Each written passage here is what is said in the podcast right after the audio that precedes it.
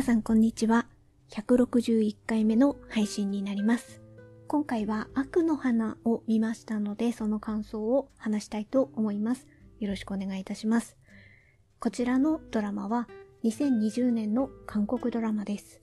私が、えー、2022年12月の時点で見たのはネットフリックスで全16話です。えー、こちらのドラマをまず見たき見たきっかけなんですけれども、とにかく見たかった。あの、ちょっと調べただけでも、あ、なんかすごい評判のいいドラマだな、これは見ておかないと、みたいな気持ちにさせられたっていうところもありますし、あとは、まあそういうのを思ってみたいなと思っていたところ、私は、まあちょっと前は Unext に入ってたんですけど、まだ見放題ではなかったんですよね、その時は。で、えっ、ー、と、12月に入りまして、あの、見放題の方に切り替わりまして、私は、ああ、だったら、ネットフリックスの方でも配信されるっていうことの情報を知りましたので、えー、ネットフリックスで見ようと思いまして、待ってました。で、やっと見放題の配信が始まりましたので、もうこれは一気見のドラマです。えー、寝不足ドラマです。私、寝不足ドラマで前にはですね、愛の不時着とかね、トッケビとかの感想を言った時もね、寝不足になったみたいなこと言いましたけど、これも、まあ、寝不足か、もしくは一気見ドラマか、みたいな、そういう立ち位置の作品だなと思います。えー、では、まずそうですね。あの、注意点といたしまして、えー、感想を語る上で、ネタバレ的な内容に触れる場合があります。で、あの、もしこれから悪の花を見たい、なるべく、あの、情報、まあ、ネタバレ的な内容を入れたくないという方は、こちらでストップしていただければと思います。あの、ぜひこれを聞くのではなく、まずは、まずは見てって とにかく、とにかく見て、な、何も 見てない人にはまだあ言うことがあるとすれば、とにかく見てっていうことですかね。はい。あの、それくらいやっぱりまあネタバレって見る前にどこまで情報を入れるか皆さんそれぞれかと思うんですけれども、やっぱジャンルによっては、い、これは知らないで見た方がいいよ、みたいなドラマってあると思うんですよ。で、これはそれに入りますので、もうぜひあのストーリーはこう見ながら、ああ、こういうことだったのね、みたいなことを私は味わってほしいなっていうふうに思いますので、はい。なので、えっ、と、ネタバレを知りたくないっていう方は、ここで、えー、ストップしていただければと思います。はい。えー、では、まずは簡単なあらすじの方から、あのー、公式さんのホームページからちょっと読ませていただきます。金属工芸作家のペク・ヒソンは、刑事の妻、ジオンとマナ娘に囲まれ、人並みに幸せな人生を送っている。そんなある日、ヒソンの工房に週刊誌記者、無人がやってくる。18年前の連続殺人事件の真相を追う彼は、犯人が金属工芸作家だったことから軽い興味で工房に足を運んだのだ。だがそこで無人が見たのは、ペクヒソンという名で別の人生を生きている同級生で連続殺人犯の息子とヒョンスだった。封印した自分の過去を知る無人にある取引を持ちかけるヒソン。そんな中、行方不明のヒョンスについて情報を持つ男が殺される事件が発生。事件の担当となったジオンは容疑者ヒョンスを追う中、夫の不可解な行動に疑心を抱き始めるというストーリーです。えー、まずあ、キャストですね。キャストと、あとは、そのキャストの中でも、あ、これ、これあ、あそこにも出てたな、みたいなちょっと私が気に留まった人を紹介させていただきますと、まあ、主人公はペクヒソン役、イジュンギですね。で、その妻、刑事のチャ・ジオン役がムン・チェオン。私はこのムン・チェオンは、えっ、ー、と、こちらの、あの、方は、ちょっと今まで作品を見たことがなかったので、この作品でこの方を知りました。で、イジュンギは、これをこの悪の花が、まあ、見たいと思ってたので、イジュンギが出てる作品で、あ、それも、あ、見たことなかったので、えー、この見放題になる、ちょっと前に時間がありましたので、私は、えっ、ー、と、あれです。あ、無法弁護士だ。無法弁護士を見まして、そちらの感想は何回か前の配信でしております。いや、本当は、例えば例とかの方が、も、もしかしてね、そっちの方が夢かななんて思ったんですけど、あれはなんか本当になんか気持ちを持っていかれそうな ドラマで、なんか配信までちょっと日数がそんなになかったので、この間にパパパって見るタイプのドラマではないなと思ったので、ちょっと例ではなくって、えっ、ー、と、無法弁護士にしました。でもまあ、それで正解だったかなっていうふうには思っております。で、え、まあ、これが主役の二人ですね。で、で、あと、まあその他に私がちょっと気になった、ああ、こ、こにあの人がっていうのは、まずは、やっぱりこの人っていうので印象深いのは、あの、あの方ですよ。えっ、ー、と、ジオンの、まあ、ジオンは刑事なんですけど、その刑事課の、これは何ていう役所でしょうか班長っていうのかな班長が、えっ、ー、と、イ・ウチョル役がチェ・デフンで、この方は、ああの、あの、私が見たのは、愛の不時着ですね。まあ多分愛の不時着見てた人はこの人にピンとくるんじゃないでしょうかっていう感じで、あの、ユンセリの一番上のお兄ちゃん役の方でしたね。でも、この人は、あの、無法弁護士の時も私言いましたけど、なんか、その愛の不時着的な役どころしか私見たことなかったなっていうふうに思って、無法弁護士でもあんな感じなんですよ。で、あとは、ウヨンムにも出てましたね。ウヨンム弁護士は天才肌にも、なんかそんな感じ、え、け、あの、よく見かけるけど、ちゃっちゃん、あの、すごく告白人ではないんだけれども、ちょっと嫌な感じな立ち位置の人だな、みたいなところで出てたんですが、出てたんですが、もう今回は全然違ってましたね。もう寡黙で、なんか、あなんかし、しっかりっていうか、サポートしてくれる。で、なんか、あ、これは部下のために言わないでおこうってところはちゃんと黙っておくみたいな、いい役どころでしたね、今回はっていうところでちょっと意外だなって思ってびっくりしました。あとは、えっ、ー、と、3、3話か4話ぐらい当たりって出てきたかな？で、そこから、あの、すごく、そ、その、その間ではちょっと中心となるあのタクシー運転手、タクシー運転手の方が、私、これ、これだけでは、なんか見たことあるなっていうぐらいでしか思わなかったんですけど、ちょっと調べていったら、この方はあの、ヴィンチェンツォに出ていたあの、なんかすごい、いい感じで、あの、サポートしてくれた事務長さんなんですね。あ、あそこではああいう感じだったけど、今回はちょっとヘビーな感じのタクシー運転手だな、みたいな。でもこの人、この人は、ね、なんかこの人は巻き込まれたっていう感じの人だから、それはなかなか切ない役どころではあるなっていうところはちょっと思思いました。で、あともう一人が、えー、っと、結果、えー、っと、ペクヘソンの母親役が、あ、あ、ちょっと今マイクが、マイクがガサガサって言ったら申し訳ないんですけど、ちょっと、うちの猫が、ちょっとマイクにと、ちょっと突進してきて ちょっと私の膝の上に乗ってきたので、若干マイクの位置を今ずらしてる最中です。なんか雑音がもし入ったらごめんなさい。あの、コードを踏まれています。コードを踏まれている。はい。え、っと、今どういう状況かっていうと、なんかコードに突進しながら、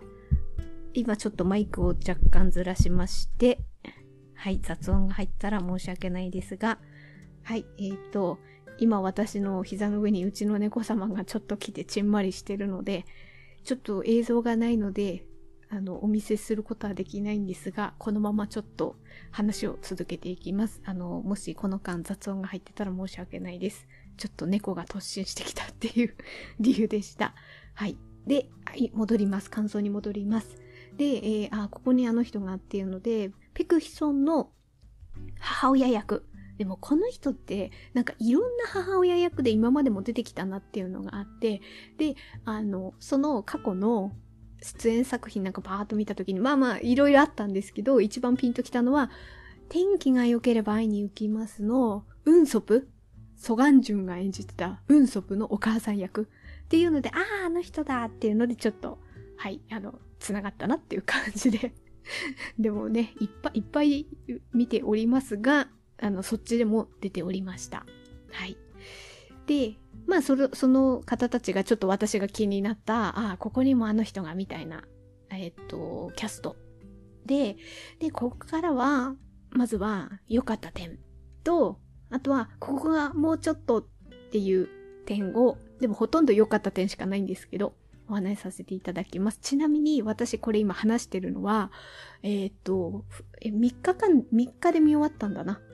あの、この、とにかく一気見で、時間が許す限りずっと見てて、3日間で見終わったんですけど、その最終回を見終わった、本当に1時間も経たないうちに、ちょうど今年末年始的なところで、あの、家族もね、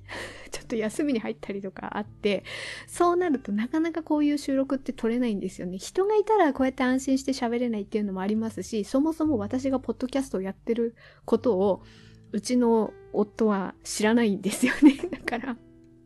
今のうちに、今のうち、もう、明日からはちょっとずっといるから、収録撮れないって思って撮っているので、まだ、一回こう、ストーリーを全部見終わって、大まかなことは分かってますけれども、細かなところまで咀嚼した上で話してはないので、えっ、ー、と、もしかしたら2回に分けて話すかもしれません。今、今思うことばって今喋ってしまいますので、なんかね、愛の不時着は3回に分けて話したし、太陽の末裔は2回に分けて喋ってるんですよね。だから、1回収録をとっても、あ、あのこともう1回喋ろうみたいなことってちょっと出てくる可能性がありますので、はい。そういう意味でちょっとまだストーリーとしてあの見てるのがちょっと浅い見方しかまだちょっとできてないっていうところがあった上で話してるのでそこだけご了承いただければと思います。ということで、えっと、よか、まず良かった点を挙げさせていただくと、サスペンスとラブストーリーのバランスがすごい最高でした。今まで、私はカンドラ見る中で、えっ、ー、と、ラブストーリーをメインで見ることが多いんですけど、でもその中でもサスペンス要素が入ってるのも時折見ます。だからサスペンスだけのは見、ほぼ見ない感じなんですよね。で、その中で、えっ、ー、と、サスペンス要素がしっかり入った上で、でも、でもラブストーリーとしても見れるぞ、これはっていうので、そのバランスがすごい良かった。っていうのがもうなんか、素晴らしかったな、本当に。で、えっ、ー、と、過去、過去に、じゃあ他に何があるかっていうのがちょっと一つ思い出すのが、イ・ジョンソクが出ていた君の声が聞こえるですね。あれも素晴らしかった っていうのはあって、でも私あれは、ほんと素晴らしいのは素晴らしい。一方で、ちょっとね、サスペンス味が結構こう怖い具合、ぐ、こ怖いレベルがちょっとあって、いや、この作品もそうなんですけど、悪の花もそうなんですけど、でも私はどっちかというと君の声が聞こえるの方が、ちょっと怖みが上かなっていう感じがあって、要するに何が言いたいかっていうと、もう一回咀嚼してみたいかって思った時に、悪の花は見れるけれども、君の声が聞こえるはなかなか見難いものがあるなっていうところがあるって若干そこは。でもそこはね、どういうこう感覚になるかは人それぞれだとは思うんですが。で、えっ、ー、と、君の声が聞こえるは、年下男子ものが好きだったら、で、サスペンス要素も好きだったら、君の声が聞こえるはおすすめだなっていうふうに思いました。で、こっちは、夫婦愛、家族愛、ね、これが見たいなら、悪の花、あ、あの、サスペンス要素が好きな上で、夫婦愛、家族愛っていうのを見たかったら、悪の花がいいんじゃないかな、みたいな風に思いました。で、えっ、ー、と、そのサスペンスとラブストーリーのバランスがいいっていうことでは、まあ、サスペンスえー、やっぱね、宣伝をパッと見るとサスペンス要素が強そうだなっていう感じで見れ、見えると思います。でも、そこに、あ、思ったより、夫婦愛的な、ラブストーリー的な要素も、あ、しっかり入ってるなって。で、これの見せ方が、私、あれを思い出しました。太陽の末裔のサブカップルパターンだなっていうふうに思って、それはどういうことかっていうと、もう1話目から、この、まあ相関図も見ていただければそうなんですけども、娘さんがいる夫婦なんですよね。この二人はね。だから、これから恋、恋っていうか、惹かれ合っていくっていう段階ではなくって、もう家族として成り立ってる形に収まってるんですよね。で、そこから、今は、ああ、そうなんだっていうのを1話目で見せて、そこから話が進んでいくうちに回想シーンがこう挟み込まれてきて、あ、この二人は結婚前にこういう感じで出会って、こういう感じで距離を縮めていって、っていうのがだんだん分かっていくっていう、こう、見せ方なんですよね。それが太陽の末裔のサブカップルパターンの、あの、と同じだな、共通してるなっていうところがあって、太陽の末裔は、一方ね、あっちはね、えっ、ー、と、1話目で、あ、なんかこの二人、あの、なんか、わ、別れた後の二人っぽい、みたいな風なのがみ、み、見えて、で、その後にだんだん回想シーンで、あ、二人はこういう感じで仲良く語り合ってる時期もあったんだな、みたいなのをちょっとずつ見せていくっていうね。これちなみにあの、太陽の末裔の、私2回に分けて感想を話してるんですけど、それの1回目の方で、ほほぼサブカップルの話しかしてないっていう配信をしてるので、それはそっちであのたっぷり語ってます。ちなみに、この私、ポッドキャストを161回目か、今日配信してて、まカンドラの話をし始めたのは、だいたい今年の8月くらいからなんですけど、もともと一番最初に始めたのは2020年の、ん ?10 月？ぐらいから？もう始めてるって、カンドラの感想は、その今年の8月くらいから徐々に増えていったんですけど、これの2年以上配信してる中で太陽の末裔が一番聞かれてます。あの再生回数がダントツ、しかもダントツ多いのが太陽の末裔です。はい。あ、まあ、ちょっと余談、余談っていうか話が逸れてしまいましたが、まあ、そういう感じで、これも最初に、ああ、こういう夫婦なんだっていうのを見せ、見た上で、あ、こういう感じで二人で、あの、距離を縮めていったんだなっていうのがちょこちょこっとね、あの、回を追うことに見え、見せられるというストーリーですね。もうそ、それをね、味わいながらね、見ていくっていうのが毎回私は、そこもそこもこう楽しみではあったなっていうのがあります。で、はい、それが、まあ、一つで、二つ目が、脚本がすごい。もうストーリーがすごい。最後まで目が離せない。で、あの、なんとなくそのサスペンス要素のドラマだっていうのは分かってて、で、なんか妻が夫を疑っていく、夫はどういう、本当はどういう人なんだろうみたいな。なんかそれは最初から分かっていたんですけど、その上で見てるんですけど、あ、思ったより早く妻にバレるんだっていうことで、私もうちょっと引っ張るのかなって。妻に、あ、この人はペクヒソン、え、ペクは？パ、ん？えっ、と、ペクヒソン？ペク潜んではないんだなっていうのが、案外私の予想よりは早く、あの、ジオンか、ジオンが気づいたんだなっていうところが意外で、私もっと引っ張るとは思ったんですけど、でもこう、そういうのが分かった上で、なんかそこもやっぱスリリングですよね。だから、お、妻はもう気づいてはいるのに、でも気づかないふりをして、夫婦としてちょっとこうなんか様子を見ているみたいな感じ。って。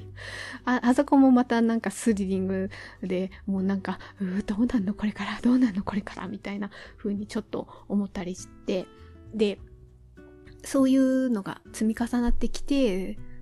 よくね、カンドラにおいて、やっぱ16話、だいたい16話とかじゃないですか。あれの中で、中、ま、中盤まではまだ良かったとしても、後半どうやって間を持たせるの的なのありますよね。だそこがどうやって見せどころつくんだろうって思うんだけど、このドラマに関してはそんなこと考える隙間もないっていうか、とにかくずっと最後までどうなのどうなのどうなのどうなのみたいな感じで見せられたかなっていう。だから、まず最初は、そのイジュギがね、演じているペク・ヒソンって何者よってどういうことがあったの？で、あ、なんか過去の事件と関係あるんだ。え、え、じゃあなんでこうなったのみたいな風にまず思うじゃないですか。で、その後にだんだんジオンがその状況、あ、もしかしてこの人あの事件に関係ある、え、あれの息子なの？みたいなことを分かっていって、で、その後に、じゃあなんでそうやって変えることができたの？この義理のね、お父さんお母さんはなぜこの人を受け入れたの？そこに。なんで？あの入り込めたの？で、本物はどこにいんの？みたいなことじゃないですか。で、その後に、あの、共犯者ですよね。だから、もともとは、その父親が起こした殺人事件っていうのがあって、で、そこに共犯者がいるっていうことがだんだん分かっていて、え、じゃあ共犯者誰なの？っていうところが次来るじゃないですか。で、その後に、まあ、その後っていうか、まあ、並行してそうですけど、え、結局じゃあこの家族どうなんの？って、だから、その、ペクヒソンてから、イジュンギの方のね、本物ではなくて、ああ、だから、トヒョンスか。トヒョンスの人生どうなんのこれからと。妻はとどうすんの？娘とどうすんの？みたいな。そこの落としどころどうつけんの？みたいなことをね、とにかく、え、どうなんの？どうなんの？みたいなことをなんかずっと見ているみたいな感じで、もう、私、なんだろう、まあ全16話なんですけど、もう14話、15話ぐらいで本当胸が、胸がなんか苦しくなってくるっていうか、いや、これどうなんの？え、え、え、みたいな感じで、うん、見てたかな。14話、15話ぐらいは本当なんか、まあ、つ、辛いっていうか、ハラハラっていう意味の方ですね。っていうので、だから、もうそうやってずーっと引きつけて、最終回まで見せられるっていうところのこの脚本がすごいな。だからまあもちろん脚本もそうだけど、演じてる人の演技力ももちろんそうだし、だから総合してのバランスなんですけど、まあでもとにかくストーリーがすごいな、みたいな風に思いました。で、あとは、えー、とね、あ、だからまあそれに、それと繋がってますけど、で、そうやってストーリーが続いていって、で、最後に良かった、その良かった点として、最終回がバタバタしてない。これが良かった。よくあるカンドラにおいて、最終回のかけての感想で、なんか最終回がバタバタして終わっちゃった。みたいなね、感想とかあったりするじゃないですか。これに関しては非常に丁寧に描かれていたな。なんか最終回がバタバタしてなくて、いや、よく雑にくくられてしまうと、数年後みたいな。急に数年後みたいなのとかあるじゃないですか。でももちろんその数年後って見せられて納得するような流れだったらいいんだけれども、なんか雑にまとめられてしまったみたいな印象とか、あの、あるドラマもあったりする中で、これはそういうタイプのではなくって、非常に丁寧に最後まで描いていたな。なんか私、過去そういうので思い出すのは、あれも丁寧に描いてたなって思うのは、あれですね。あの、あれです。青い海の伝説か。青い海の伝説も、こう、ストーリーがあって、でもあれも何年後って、あれは何年後ってなるんですけど、非常に最終回の最後の方も、あの、丁寧にちゃんと見せてくれたなっていう印象が私すごい残って、なんかそういうドラマってやっぱりこう、もうちょいちょいね、途中でいろいろなんか気になる点があったとしても、ああ、なんかすごい丁寧に終わらせてくれたな、みたいな印象が残るとね、やっぱその作品のなんか評価が自分の中で上がるな、みたいな感じもあるので、あの、この悪の花もそういう感じでした。すごい最終回、ま、が、バタバタしてなくて丁寧に描かれてました。本当に。で、あと、さらに言っていくと、その良かった点。これは言っておかないといけないですね。娘ちゃんがめんこい。めんこい。私、このポッドキャストの配信において、なるべく鉛は使わないようにしてるんですよね。意図的にというか、意識してというか。いや、もちろん話して夢中になって話すときに、イントネーションとして言葉の出ちゃうのは、まあ、それは無償が、あの、生まれてこの方の、あの、か、語りが染みついた部分は、ちょっと隠せないんですけど、独特のね、鉛、あの言葉の鉛っていうのは使わないようには、方言か、方言？は使わないようにしてるんですけど、この娘ちゃんの表現は、なんか可愛いよりも、可愛いんですけど、めんこい、めんこい語だーって言いたくなる。可愛さがあって、だから、そういう意味でもね、あの、もう、ヒリヒリする、どれ、これからどうなんの？みたいなことも思うんだけれども、この娘ちゃんの出てくると、そこがふわっていう感じで、なんかこう、ね、やっぱこういう存在ってな、何か人と人を点と点を線で結ぶというかね、つながりを、こう屈託のない笑顔とかね、雰囲気とかね、ああいうので、あ特によくわかるのは、もちろんお父さんお母さんはそうなんですけど、えっ、ー、と、結果、トヒョンスのお姉さん、トヘスの、この人もすごい孤独に生きざるを得なかったっていうところがあるんだけれども、ほんとそこではもうウナが、なんかその垣根をすごいこう、すぐぴょんって越えてきたみたいな。なんかああいう、なんか繋いでくれる雰囲気がこの、ね、あの娘ちゃんにはあったので、そこがもう総じて、この言葉めんこい。ほんとめんこいなこの子、みたいな気持ちにちょっとめんこいがちょっと意味通じなかったら申し訳ないんですけど。あの、すごいよくわかるって人は、あの、お近くの地域性だと 思います。はい。それが、あの、す、すごいっていうのは、ちょっとこれもね、言っておきたいなって思って。あと、もう一つ。案外、最初全然そんなの思わなかったんですけど、キム・ムジン、この記者ですね。この記者が、が、案外いい味わいを、そのストーリーの最後までなんかこの人の存在もなかなか実はなかなか結構大事じゃないって思いました。いや、最初、この、まあ、えっ、ー、と、に、偽のペクヒソンなんですけど、イ・ジュンギの方がね、演じてる。その時はヒソンでいたから、ヒソンと最初に会って、いや、あの展開だと、いや、いや、ヒソンって本当どういう人なの？みたいなね、最初の あの、地下室に無理やりっていうところは、おお、本当いや、びっくりすするし、あそこでその無人がその後、こういう感じでね、あの、最後までこんなに丁寧に絡んでくる役どころだとは思わなかったんですけど、こう回数を重ねていくうちにね、やっぱりまあもともと知っていた中だっていうのもあったから、ヒソンにとってもヘスにとっても案外大事だし、あとこのなんかひりついたストーリーを案外なんか若干中和する上でもこの人の存在感っていうのは結構最後まで大事だったなっていうところがあったので、このえっ、ー、と、キム・ムジン週刊誌記者もいい味わいだったなっていうのが思いました。はい。まあ以上がそうですね。あの、ざーっと今まず良かったところね。えっと、サスペンスとラブストーリーのバランスが良かった。脚本がすごい。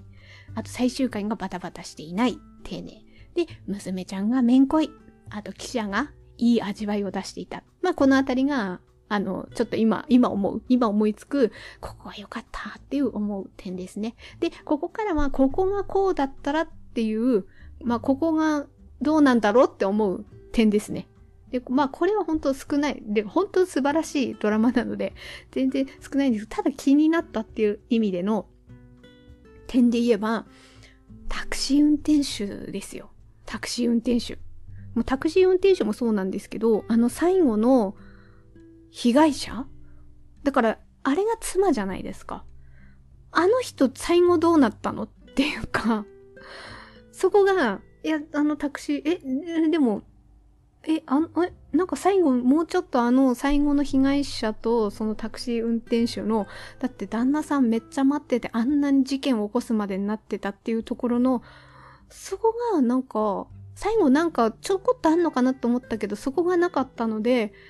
もうあのタクシー運転手もあの被害者もなんか報われないなって思って、ああ、あの被害者の方ずっと生き、本当は生きてたのにみたいなところが、もうちょっと、いや、助かって、あの被害者が助かってよかったんですけど、もうちょっとなんか、ちょっとでもいいから触れていただけるシーンがあったらよかったなっていうのが一点。あとは、ここがこうだったらって思う点としては、立てますか？っていう あの、寝たきりの本物の、えっ、ー、と、ペクヒソンは、立てますか？立てますかっていうか、まあ、生きてたこと、あの寝たきりの状態でずっといたってことももうびっくりなな。でも寝たきりでもそういう風に維持できたのかもしれないけれども、十何年ですよね。立てますか？っていうところの、そこが、いやでもそこを突っ込むのは非常に野暮かもしれないんですけど、一応突っ込みどころがもしあるとしたら、そこら辺かなっていう風に思って、でもそれくらいしか突っ込めないぐらい、あの、いい要素が満載だったので、いや、これはまた新たに私、あ、殿堂入りドラマ来たみたいな感じではありました。やっぱ、今思うことばーっとお話しさせていただいたんですけど、やっぱこれね、見終わってすぐで、ポッドキャスト収録してますので、やっぱもうちょっとね、あのストーリー私まだ荒く見ちゃってる部分もあったりしますので、そこをまたちょっと2周目したいなっていうふうに思った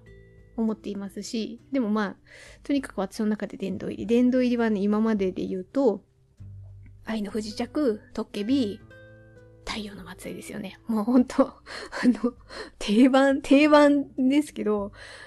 でもやっぱりこれ、なんか総合的にいいんですよね。だからもう一回見たいなってすぐ思わせてくれたりとか、あ、ちょっとトッケビは切ないんですけど、トッケビはまたちょっと違うんですけど、でも、あ、これは悪の花をもう一回見たいなって思うし、ストーリーも出演者も演技力もすごいし、あと、やっぱり印象的な、こう、なんか切ない時に印象的な曲が流れてきたりとか、OST も含めて、なんかやっぱ OST も、ああ、あの曲なんか良かったな、みたいなのが残るのもいいドラマとして、やっぱ私も大事な要素だったりすると思っているので、そこも残ったし、でも、なんかその辺で、ああ、そういうのが総合していいなっていうところで、もう殿堂入りだなっていうは、まあ、私の中で殿堂入りドラマまた一つ、あの、加わったぞ、みたいなのあありますね。でもまあ、やっぱ伊集院の、なんていうかな。あの、ほんと、ほんとこの人何考えてんのみたいなところも思わせるところもそうだし、とい、とはいえ、やっぱり、あのもう、やっぱ最終回とかにかけてもそうですけれども、ジオンを見る眼差しですよね。あの、あと、まあ娘ちゃんもそうですよね。う、うなとの関わり時のこう、笑顔とかも、あの辺も、なんか一見ミステリアスで何考えてるかわかんない、もう一見冷たそうみたいなところと、あとはそういうなんか、妻を目で追ってしまう温かさとか、うなとのね、もうニコッとするいいパパぶりっていうところと、いやもう、イチュンギ素晴らしい。イチュンギ素晴らしいっていうところですね。なんか、あ、あの役どころってほんと大変だっただろうな、なんて思いながらずっとこう見てました。はい。ということで、えっ、ー、と、最終回を見終わって、ほんとまだ1時間も経ってない、えー、鮮度のままいやもう最終回でね、あの、な、泣きながら見てましたね。泣きながら見てて、これがどうなんのって泣きながら見てて、若干鼻声のまま収録を撮ってみました。で、今の鮮度の勢いのまま、あの、思ったことを一気にお話しさせていただきました。また、もしかして2週目とかして、あの、あ、ここもうちょっと話したい、みたいなことが思い出すことがありましたら、もしかしたら、悪の花の2回目の、あの、収録を撮るかもしれません。ただでも、年明けじゃないかなと 年末年始で、家族が ずっといると思うので、ちょっと収録がなかなか撮る時間がないので、まあどっちにしろね、見、見る時間も、もう2回目を見る時間も必要ですので、撮るとしても年明け、年明けになるかな、なんていうふうには思っております。はい。ということで、えー、今回のポッドキャストは以上となります。最後まで聞いていただいてありがとうございました。程よい一日をお過ごしください。スノーでした。